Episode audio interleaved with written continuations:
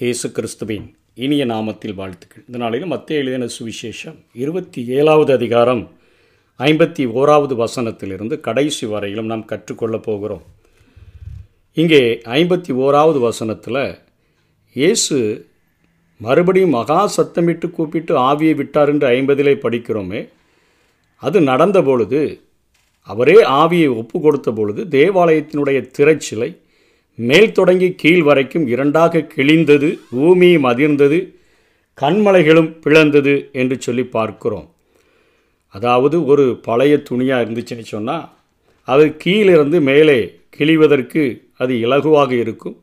ஆனால் இங்கே தேவனே தேவாலயத்தின் திரைச்சிலையை மேல் தொடங்கி கீழ் வரைக்கும் இரண்டாக கிழித்தார் என்று சொல்லி நாம் பார்க்கிறோம்.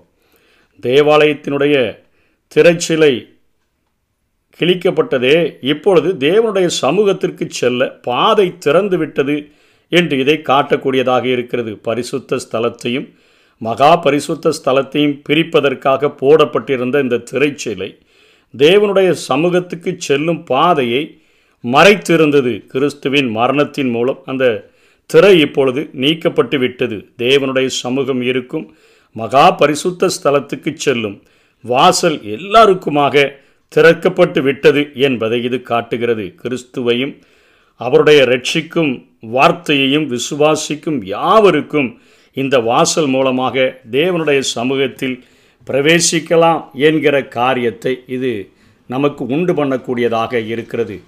எபிரேய நிருபத்தை எழுதின எபிரே ஆக்கியோன் ஒன்பதாம் அதிகாரம் ஒன்றாம் வசனத்திலிருந்து பதினாறு நான்கு பதினான்காவது வசனத்தின் வரையிலும் இதை தெளிவாக அவர் பேசுகிறார். முதலாம் உடன்படிக்கையானது ஆராதனைக்கேற்ற முறைமைகளும் பூமிக்குரிய பரிசுத்த ஸ்தலமும் உடையதாய் இருந்தது. அதாவது பழைய ஏற்பாட்டு கிறிஸ்தவர்களுக்கு யூதர்களுக்கு இப்படிப்பட்ட காரியங்கள் இருந்தது என்று சொல்லியும் எப்படியெனில் ஒரு கூடாரம் உண்டாக்கப்பட்டிருந்தது. அதன் முந்தின பாகத்தில் குத்து விளக்கு மேஜை தேவ சமூகத்து அப்பங்கள் இருந்தன. அது பரிசுத்த ஸ்தலம் எனப்படும். இரண்டாம் திரைக்குள்ளே மகா பரிசுத்த ஸ்தலம் என்னப்பட்ட கூடாரம் இருந்தது. அதிலே பொன்னார் செய்த தூப கலசமும் முழுவதும் பொற்தகடு பொதிக்கப்பட்டிருந்த உடன்படிக்கை பெட்டியும் இருந்தன. அந்த பெட்டியிலே மன்னா வைக்கப்பட்ட பொற்பாத்திரமும் ஆரோனுடைய அந்த துளிர்த்த கோளும் உடன்படிக்கை கற்பலகைகளும் இருந்தன. அதற்கு மேலே மகிமையுள்ள கேருபீன்கள் வைக்கப்பட்டு கிருபாசனத்தை நிழலிட்டிருந்தன. இவைகளை குறித்து விவரமாய் பேச இப்பொழுது சமயமில்லை என்று எவரே ஆக்கியோன் சொல்லி சொல்லுகிறார். இவைகள் இவ்விதமாய் ஆயத்தமாக்கப்பட்டிருக்க ஆசாரியர்கள் ஆராதனை முறைமைகளை நிறைவேற்றும்படிக்கு முதலாம் கூடாரத்திலே நித்தமும் பிரவேசிப்பார்கள். அங்கே தான் சமூகத்து அப்பங்கள் அங்கே குத்து விளக்குகள்லாம் இருந்த உடனே அங்கே போய் அவர்கள் அந்த சடங்காச்சாரங்களை அவர்கள் செய்து கொண்டு இருப்பார்கள் நித்தமும் பிரவேசிப்பார்கள். இரண்டாம் கூடாரத்திலே என்று சொன்னால் பரிசுத்த ஸ்தலத்திற்கும் மகா பரிசுத்த ஸ்தலத்திற்கும் இடையே தான் இந்த திரைச்சிலை காணப்பட்டது.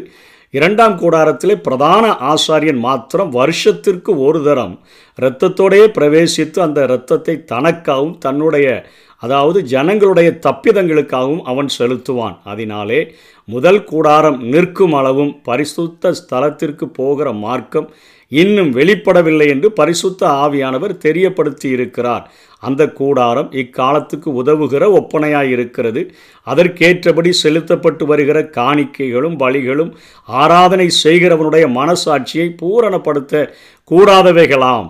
இவைகள் சீர்திருத்தல் உண்டாகும் காலம் வரைக்கும் நடந்தேறும்படி கட்டளையிடப்பட்ட போஜன பானங்களும் பலவித ஸ்நானங்களும் சரீரத்துக்கேற்ற சடங்குகளுமே அல்லாமல் வேறல்ல. கிறிஸ்துவானவர் வரப்போகிற நன்மைக்குரிய பிரதான ஆசாரியராய் வெளிப்பட்டு கையினால் செய்யப்பட்டதாகிய இந்த சிருஷ்டி சம்பந்தமான கூடாரத்தின் வழியாக அல்ல பெரிதும் உத்தமமான கூடாரத்தின் வழியாகவும் வெள்ளாட்டுக்கடா இளங்காலை இவைகளுடைய இரத்தத்தினாலே அல்ல தம்முடைய சொந்த இரத்தத்தினாலும் ஒரே தரம் மகா பரிசுத்த ஸ்தலத்திலே பிரவேசித்து நித்திய மீட்பை உண்டு பண்ணினார். வருஷா வருஷம் பிரதான ஆசாரியன் வெள்ளாட்டுக்கடா இளங்காலை இவைகளுடைய இரத்தத்தை எடுத்துக்கொண்டு தனக்காகவும் ஜனங்களுக்காகவும் அந்த மகா பரிசுத்த ஸ்தலத்திலே பிரவேசிக்கக்கூடியவனாக இருந்தான்.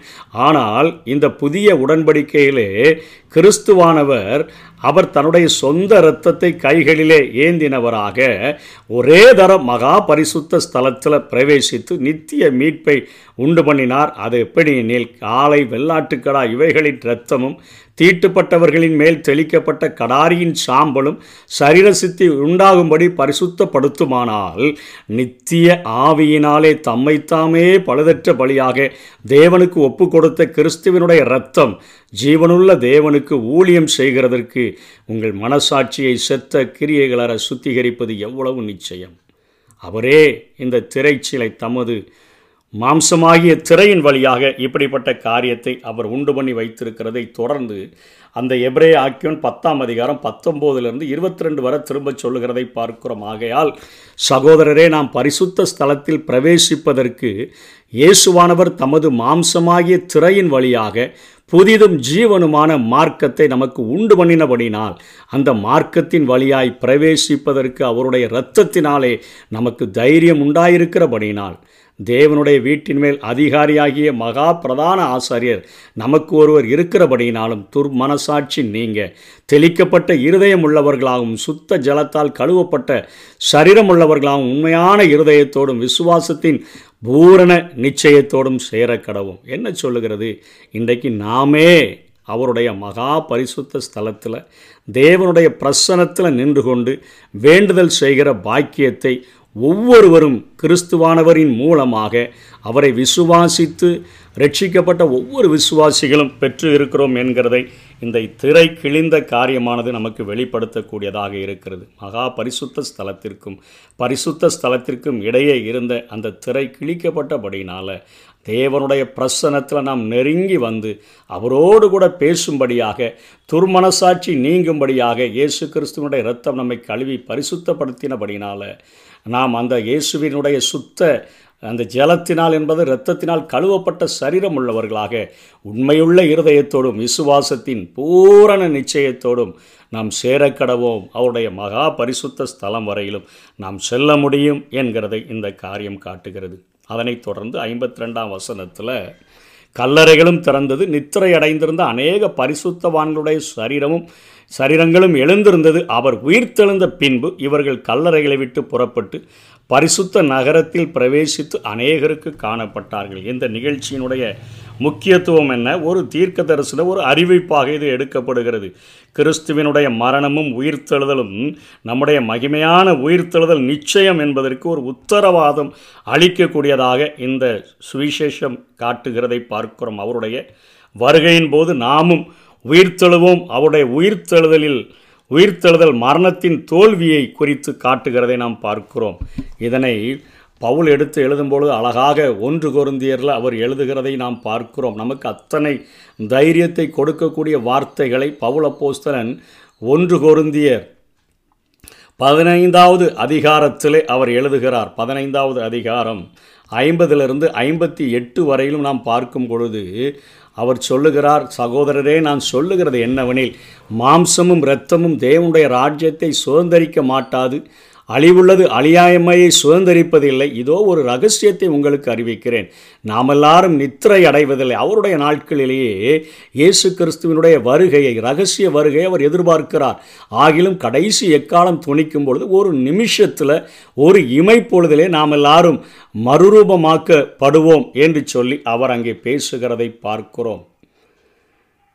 அப்படியே அவர் சொல்லிட்டு அதற்கு அடுத்தபடியாக ஒன்று தெசலோனிக்கியருக்கு எழுதும் பொழுது அவர் அங்கே தெசலோனிக்கியருக்கு எழுதும் பொழுது ஒன்று தெசலோனிக்கியர் நான்காவது அதிகாரம் பதினான்காவது வசனத்தில் சொல்லுகிறார் இயேசுவானவர் மரித்த பின்பு எழுந்திருந்தார் என்று விசுவாசிக்கிறோமே அப்படியே இயேசுவுக்குள் நித்திரை அடைந்தவர்களையும் தேவன் அவரோடே கூட கொண்டு வருவார் அப்படின்னு சொல்லி அவர் பேசுகிறதை பார்க்கிறோம். அதனைத் தொடர்ந்து பதினாறாம் வசனத்தில் சொல்லுகிறார் ஏனெனில் கர்த்தர்தாமே ஆரவாரத்தோடும் பிரதான தூதனுடைய சத்தத்தோடும் தேவ எக்காலத்தோடும் வானத்திலிருந்து இறங்கி வருவார். அப்பொழுது கிறிஸ்துவுக்குள் மறித்தவர்கள் முதலாவது எழுந்திருப்பார்கள் பின்பு அதாவது கிறிஸ்துவினுடைய அந்த சத்தியத்தின்படி விசுவாசிகளாய் மாற்றப்பட்டவர்கள் முதலாவது எழுந்திருப்பார்கள் பின்பு உயிரோடு இருக்கும் நாமும் கர்த்தருக்கு எதிர்கொண்டு போக மேகங்களின் மேல் அவரோடு கூட ஆகாயத்தில் எடுத்துக்கொள்ளப்பட்டு இவ்விதமாய் எப்பொழுதும் கர்த்தரோடே கூட இருப்போம். ஆகையால் இந்த வார்த்தைகளினாலே நீங்கள் ஒருவரை ஒருவர் தேற்றுங்கள். சபையினுடைய உயிர்த்தெழுதல் நடக்கும். அதோடு கூட உயிரோடு கூட இருக்கிற நாம அந்த எக்கால சத்தம் கர்த்தர் தாமே அவர்தாமே. ஆரவாரத்தோடும் பிரதான தூதனுடைய சத்தத்தோடும் தேவ எக்காலத்தோடும் வானத்திலிருந்து இறங்கி வரும்பொழுது இப்படிப்பட்ட காரியங்கள் நடக்கும் என்று சொல்லி பவுல போஸ்தலன் ஒருவரை ஒருவர் இந்த வார்த்தைகளினாலே தேற்றுங்கள் உயிர்த்தெழுதல் நிச்சயம் என்கிற காரியத்தை குறித்து அவர் இங்கே பேசுகிறதை பார்க்கிறோம். அதனைத் தொடர்ந்து ஐம்பத்தி நான்காவது வசனத்தில் ரோம போர் வீரர்கள் அவங்க ஓடி வந்து சொல்கிறாங்க அதாவது நூற்றுக்கு அதிபதி அவனோடு கூட இயேசுவே காவல் காத்தவங்கெல்லாம் பூமி எதிர்ச்சி நிகழ்ந்த காரியங்களெல்லாம் கண்டுட்டு மிகவும் பயந்து மெய்யாகவே இவர் தேவனுடைய குமாரன் என்று அவங்க சொல்கிறாங்க மேலும் இயேசுவுக்கு ஊழியம் செய்யும்படி கலிலேயாவிலிருந்து அவரோடு கூட வந்த அநேக பெண்கள் தூரத்தில் நின்று பார்த்து கொண்டிருக்கிறாங்க. அவர்களுக்குள்ள மகதிலேனா மரியாள் யாக்கோபு யோசை யோசேக்கின் தாயாகிய மரியாள் செபதேவின் குமாரருடைய தாயும் இருக்கிறாங்க. ஆனால் மாலை நேரமான போது இயேசுவுக்கு சீசனும் செல்வந்தனுமாக இருந்த அந்த யோசேப்பு சீசர்களெல்லாம் பயந்துட்டாங்க. ஆனால் செல்வந்தனாக இருந்த மறைமுக சீசனாக இருந்த யோசேப்பு இப்போ தான் வெளியரங்கமாக தன்னை காண்பிக்க வேண்டும் என்று சொல்லி வந்து அவன் அரிமத்தியா ஊரானாக இருக்கிறான். பிளாத்து நடத்தில் போய் இயேசுவின் சரீரத்தை கேட்டான். அப்பொழுது சரீரத்தை கொடுக்கும்படி பிளாத்து கட்டளையிட்டான். யோசேப்பு அந்த சரீரத்தை எடுத்து அது ஒரு தூய தூய மெல்லிய ஒரு துப்பட்டியிலே துணியிலே கட்டி தான் கண்மலையில் வெட்டியிருந்த தன்னுடைய புதிய கல்லறையிலே அதை வைத்து கல்லறையின் வாசலில் ஒரு பெரிய கல்லை அவன் புரட்டி வைத்தான் என்று சொல்லி பார்க்கிறோம். அரிமத்தியா என்பது எருசலேமிலிருந்து முப்பது கிலோமீட்டர் தொலைவில் உள்ள ஒரு நகரம் செல்வந்தனான ஒரு மனிதன் பரலோக ராஜ்யத்தில் நுழைவதற்கு யோசேப்பு ஒரு உதாரணமாக இருக்கிறதை பார்க்கிறோம். இயேசுவின் மிக நெருக்கமான சீஷர்கள் குழப்பத்தோட பயத்தோடு இருந்தாங்க. யோசேப்பு வெளிப்படையாக தைரியமாக தனக்கு இயேசுவோடு இருந்த தொடர்பை அவன் அங்கே தெரியப்படுத்தினதை பார்க்கிறோம். ஏசாயா ஐம்பத்தி மூன்றாவது அதிகாரம் ஒன்பதாம் வசனத்திலே எழுதப்பட்ட காரியங்கள் அங்கே நடந்தேறினதை நாம் பார்க்கிறோம். ஏசாயா ஐம்பத்தி மூன்று ஒன்பதில் துன்மார்க்கரோடே அவருடைய பிரேத குழியை நியமித்தார்கள். ரெண்டு பக்கமும் ரெண்டு கல்லனை அடித்து தொங்க விட்டிருந்தார்கள்.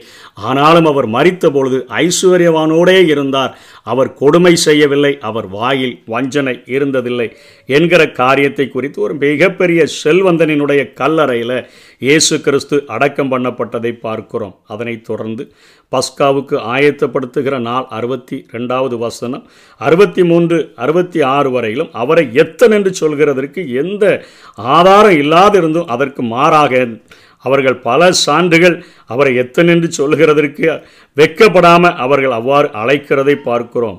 வெறுப்பு ஜனங்களை சத்தியத்துக்கு குருடாக்கி அதை எதிர்ப்பதற்கு இழுக்கிறது என்பதற்கு யூத தலைவர்கள் ஆதாரமாக இருக்கிறார்கள். இந்த விஷயத்தில் அவர்களுடைய வெறுப்பு கிறிஸ்துவனுடைய உயிர்த்தெழுதலுக்கு சான்று தெளிவாகவும் நிச்சயமாகவும் மாறுவதற்கு தேவனால் பயன்படுத்தப்பட்டதை பார்க்கிறோம். மனிதனுடைய எல்லா சூழ்ச்சியையும் சாத்தானின் தந்திரங்களையும் தம்முடைய நன்மையினாலே சுய நோக்கத்திற்காகவும் தம்முடைய ஜனங்களின் ஆசீர்வாதத்திற்காகவும் தேவனால் மாற்ற முடியும். இயேசு திரும்ப உயிரோடு எழும்புவார் என்பதை அவருடைய விரோதிகள் நினைவு கூர்ந்த போதிலும் கூட அவருடைய சீஷர்கள் தான் அதை நினைவு கூறவில்லை என்பது தான் ஆணித்தரமான உண்மையாக காணப்படுகிறது. அதனால் பிலாத்து உங்கள் காவல் சேவகர்கள் உண்டே. அதனால் பத்திரப்படுத்தணும்னு கேட்டவர்களுக்கு நீங்களே போய் உங்களால் கூடிமான வரை நீங்கள் பத்திரப்படுத்தி கொள்ளுங்கள் என்றார். அவர்கள் போய் கல்லறைக்கு முத்திரையை போட்டு காவல் வைத்து கல்லறையை பத்திரப்படுத்தினார்கள் என்று சொல்லி பார்க்கிறோம். திரை கிழிந்தது நமக்காக. ஏற்ற சமயத்தில் சகாயம் செய்யும் கிருபையை அடையும்படியாக கிருபாசன தண்டையில் தைரியமாய் சேருகிற ஒரு ஸ்லாக்கியத்தை தன்னுடைய மாம்சமாகிய திரையின் வழியாக ஆண்டவராகிய இயேசு கிறிஸ்து நமக்கு உண்டு பண்ணி வைத்திருக்கிறதை பார்க்கிறோம். சடங்காச்சாரங்கள் தேவையில்லை. இயேசு கிறிஸ்துவின் ரத்தம் நம்முடைய சகல பாவங்களையும் கழுவி நம்மை சுத்திகரிக்கிறதற்கும் நம்முடைய மனசாட்சிய துர்மனசாட்சிய அது அந்த காரியங்களை நீக்கி அது நம்மை பரிசுத்தப்படுத்துகிறதற்கும் போதுமானதாக இருக்கிறபடினால உள்ளான மனிதனிலே ஒரு பரிசுத்தத்தை கொண்டு வருகிறதற்கு இயேசு கிறிஸ்துவின் ரத்தம் போதுமானது என்பதை இந்த சத்தியங்கள் நமக்கு உறுதிப்படுத்துகின்றன. உயிர்த்தெழுதல்கள் நிச்சயம் உண்டு என்கிற காரியத்தையும் இங்கே இந்த வசனங்கள் உறுதிப்படுத்தக்கூடியதாக இருக்கிறது. ஆகவே நித்திய வாழ்வுக்காக நம்மை ஆயத்தப்படுத்துவோம். கர்த்தர் தாமே நம்மை ஆசீர்வதிப்பாராக. ஆமை ஜீவனுள்ள புதிய மார்க்கம் தந்தீர் ஐயா. ஜீவனுள்ள புதிய மார்க்கம் தந்தீர் ஐயா. மகா பரிசுத்த கூடாரத்திற்குள்ளே மகிமையில் நுழைந்து விட்டோ மகா பரிசுத்த கூடாரத்திற்குள்ளே மகிமையில் நுழைந்து விட்டோ